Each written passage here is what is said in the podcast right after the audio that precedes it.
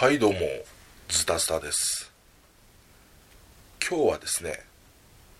ポチョンク記者は進むよについて喋ってみたいと思います。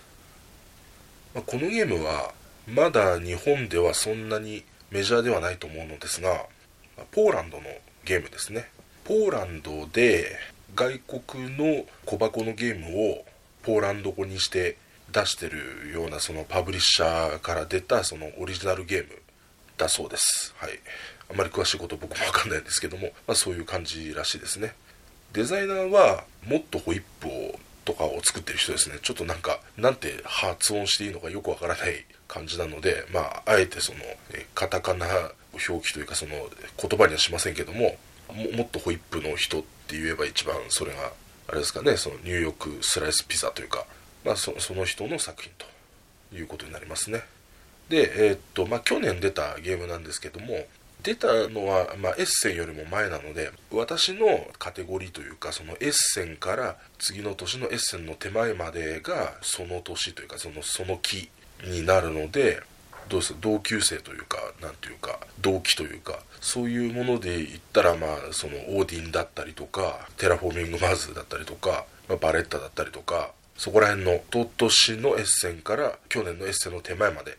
の、えー、とカテゴリーと、まあ、一応同期というね僕の中ではそういう感じで。まあだから去年のエッセンのゲームとは同列で比べたくはないんですけども非常に面白いゲームだったので去年のエッセンのゲームたちとも比べても遜色ないどころかこれが軽い目の中では一番面白かったんじゃないかなというか、うん。まあ、今現在ぐらいまで入れて本当に去年のエッセン以降のその軽めのゲームの中では一番面白かったですね。あのエルドラドよりも私は好きかもしれないです、まあ、それぐらいいいゲームだったので、まあ、紹介したいと思いますね、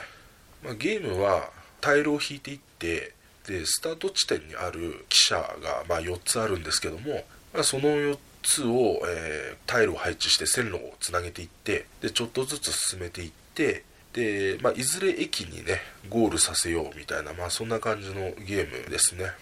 でゲームの感触としては「Take It Easy」とかあとカルバみたいな、まあ、全員で同じような構成のタイルを用いてこう同時に1個ずつ配置していってでちょっとずつその得点アップを狙っていくっていうような、まあ、そういう感じのゲーム。あの手のゲームと、ま同じ種類。で、まあ、Take It Easy はねなんていうかもうちょっとパズルっぽいっていうかあの無機質っぽい感じですけどもコマをね目的地を目指して進めていくっていうところに関してはまあカルバに近いといえばカルバに近いんですが、まあ、その手のゲームの基本っていうか、まあ、おなじみのルールと違うところで言えばタイルは決して同じものを使うわけではないんですね。あの構成はねタイルの山の構成は全く同じなんですけどもお互いがそれをシャッフルして自分の山を作って1枚ずつ引くのでこう不平等というか、うん、同じものを使ってはいるんですがどういう順番で引くかっていうのは完全にランダムですね。でそれをこうスタート地点からこう、えー、繋いでいって必ずその2本の線路がつながるようにななるんですけどね。でそれで、えー、つなげた時にその汽車の先の線路がつながったのであれば必ずその汽車を動かすと、で、えー、汽車を絶対に進めるようにタイルをくっつけていかなければいけないっていうことで、まあ、必ず各プレイヤーともタイルをつなげることに必ず何がしかの汽車は進む。そういうような感じになりますね。でなんか基本ルールとバリアントみたいなのがあったりするんですけども基本ルールはですねその各駅舎がありまして、まあ、カルバみたいに対応する色のものを対応するゴールに入れるというものではなくて各駅舎がそれぞれちょっと性格の違う駅があるんですよ。そのなるべく早く着いた方が点数が高い。で遅く着いちゃうと全然点数にならないみたいなそんな駅もあるし誰がどんなタイミングで着いても全く平等みたいなそういう駅もあるしみたいな。まあそれぞれその点数の入り方に多少個性があるんですけどもまあ、早くついたもの勝ちで1番の人に何点2番の人に何点みたいな感じの点数が入っていくと。でこれのみで行うのが基本のゲームでバリアント1みたいなのがそのルールは一旦取っ払ってタイルをこう1個記者が進むごとに1点入る。あのなのでその記者がなるべくその長い距離というかねたくさんのタイルをまたいで走れば走るほどその1点1点1点1点みたいな感じでたくさん点数が入っていくのでとにかくなるべく記者をたくさん走らそうみたいなそういうルールが、まあ、バリアント1みたいな。でバリアント2はその基本ルールとバリアント1を両方合体させてやりましょうというそういう感じになってますね。であの元々のそのゲーム自体がシンプルなのでまあ普通はだったらねその初プレイの時にまず基本ルールをやってみたいな方がまあきちっと出る場合が多いんですけどもこのゲームはもう本当にインスト込みでも30分ぐらいで終わるようなゲームなのでそうですね最初からこれその合体させてバリアント2でやるのが面白いと思います。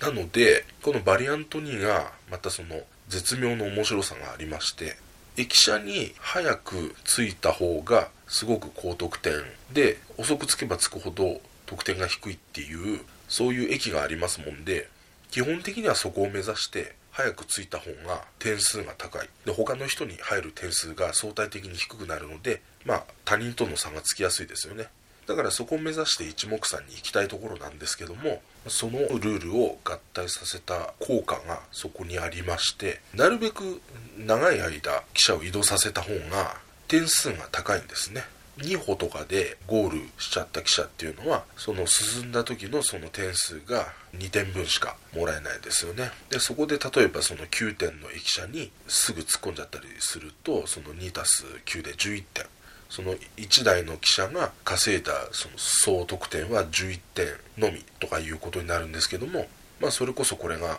10点分のそのマス目というかそのタイルをままたいでたとえね5点ぐらいしか取れないようなところの駅舎に突っ込んだとしても10点足す5点で15点みたいな感じでそのさっきの記者よりも4点も高いと。ね。もっとそれがさらにボーナスが7点とか8点とかもっとその高いところに突っ込めればさらに得だったりするのでなんかあんまりね慌ててゴールインしちゃったりすると案外それがだから損だったりするんですよね。まあだから慌てるなんとかはもらいが少ないみたいな言ったりしますけどもまあそんな感じでだからまああのベストなのはこうなるべくそのゴールしちゃわないようにぐねぐねぐねぐねいろんなタイルにをこう横断しながらですねでぐねぐねぐねぐね行きつつもうまいことその誰もまだついてない駅舎とかにポンと1位とか2位とかで、まあ、突っ込めればそれが一番ベストっていうかそれが一番点数が伸びると。だけどそれは当然みんな狙ってるからみんなある程度こうあの長い道のりをこうなるべくゴールしちゃわないようにうねうねうねうねしながらでもちょっと隙を見てああもうそろそろあの人ゴールしそうだぞっていうところでスパッと入るっていうような、まあ、そんな感じが一番ベストみたいな、まあ、そういう感じになってますかね。そういうゲーム性っていうかね。だからこう単純ながら早くゴールしたいんだけど早くゴールしてしまうとその加点がそこでなくなっちゃうのでそれ以上の加点が望めなくなるのであんまり早くゴールしすぎるのも損になっちゃうと。でももたもたしすぎてると、まあ、点数の高いところがなくなっちゃうので、まあ、それもやっぱりあんまりもたもたもしてられないと。なおかつ早くゴールしすぎちゃうことでその記者がどんどんなくなっていくんですよね。その、まあ、最初は4台あるわけなんですがゴールすることにその記者がどんどん減っていってあの最後もう残り1台とかになってくるともう選択肢がかなり限られてくるんですよね。その、えー、引いてくるランダムのその記者のそのタイルっていうのはすごくその時その時でやっぱり運になっちゃうのでうまくこっちの方に行ってくれたらベストだなと思ってもそのベストのタイルが引けないっていうことも当然出てくるんですよね。なのでこの赤色の汽車のところにくっつけるには不向きなタイルだな。だけど黒色の汽車にくっつける分にはこれは抜群にいいぞみたいな感じで汽車がたくさん走ってる分にはまだそこそこその選択肢があるので運にもある程度ね対応できる選択肢が広いんですよ。だけどそのどんどんどんどん記者がゴールしていってあの記者が少なくなってくるとだんだんその不測の事態に対応できなくなってでついには記者あの残り1個ってなるともうその記者を絶対に進ませるように置かないといけないのでどんなに悪いタイルを引いてももうとにかくそこにくっつけるしかないっていうね。方向はねあのどういう方向でくっつけてもいいので、まあ、どういう風に回転させてもいいので、まあ、ある程度ねその4種類のその選択肢はあるんですけどもでもそのどこをくっつけてもやっぱりうまくいかないなっていうことも出てくるので超速攻作戦というか記者をその3台4台最初にすぐにそのゴールさせてしまうのは多分あんまりうまくいかないんですよね。ある程度はやっぱりその各列車がなるべくまんべんなくその長い距離をなるべく走るようにすればで逆にねあの後半の方になってきて他のプレイヤーの記者がゴール結構してるとライバルの記者が少ないですよね。そしたらその駅舎が結構たくさんあるので案外そのあこの駅舎のとこだけ誰もゴールしてないから一番最後に行ってもなんか1番手だったぞとか2番手のとこ空いてるぞとかっていうことも結構起きるんですよ。なので頑張って頑張って粘って粘ってってやるとそういうご褒美が待ってるみたいなこともあるのでだからその、まあ、遅らした方があの有利みたいなねそういうところもあったりするんでね。だそこら辺の早く進むのか遅く進むのかっていうのこのジレンマとバランスっていうのがねそれが素晴らしい、うん、でまあそこまでだったらね単純にまあそのジレンマの効いた簡単ないいゲームっていうことになるんですけどもまあ、ここにそのテーマ性とかあとそのそれに伴うワクワク感みたいなドキドキ感みたいなのがあってこれがなんかその電子回路みたいなのをつなげるゲームみたいな感じだったらまあまあそれはそれでそういうの好きな人はね別にそれはそれでワクワクするのかもしれないんですけども、まあ、その汽車の線路をつなげて汽車を走らすっていうところがまたちょっとそのワクワク感があるっていうかねこの汽車はこの後どうなるんだろうみたいなね絵も凝っててちゃんとそのトンネルみたいなのをくぐってね他の線路とこう交差してるんですけどぶつからないように交換になってたりとかなんか結構面白いんですよ。そういう設定というかその書いてある絵とかね。であの4人までできるんですけど4つのタイル、まあ、それぞれ色が違うんですけどもそのモチーフも違っててねそのあの白とかはなんかその雪のモチーフでスキーヤーみたいなスキーがいたりとか雪だるまがあったりとかね。でなんかトナカイなのか何なのかその変な白っぽい動物がいたりとか。でかと思えばサバンナみたいなテーマのそういう絵柄があったり。で全てのタイルがその描いてある絵も細かく違いますし可愛らしい絵が描いてあるんですけどね。すごいのは裏面も全部違うんですよ。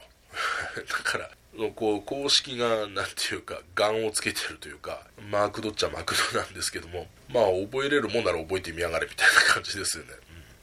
覚え多分必死で覚えたところであんまり、まあ、効果はないかなという。一応あのシャッフルしたと山にするので次のタイルが何かぐらいしか分かんないですからね。うん、なので多分もし覚えた人がいたとしても労力の割にはそう果たして大きい効果があるかどうか甚だ疑問ではあるんですけども。まあそんな感じでねまあ気楽にやれるゲームなんででもその記者同士が線路がつながっちゃってこの記者とこの記者がごっつんこすると。衝突するよっていう感じになっちゃうとですねあのこう記者がお互い追消滅してですね ゲームから除外されるんですね。そうすると、まあ、得点源が一気に2つ減っちゃうのですごい損になるんですね。だから、まあ、なるべくその記者をぶつけないようにあとそのちょっとふとしたミスでもっと長く走らせてもっとたくさん点数取ろうとしたのにふとした置き間違いでなんか近間のあの駅舎に一直線みたいな感じでまだゴールさせる気なかったのにみたいなそんなことになったり逆にお目当ての駅舎にねこう進もうと狙ってたのにこううまいタイルを引けなくて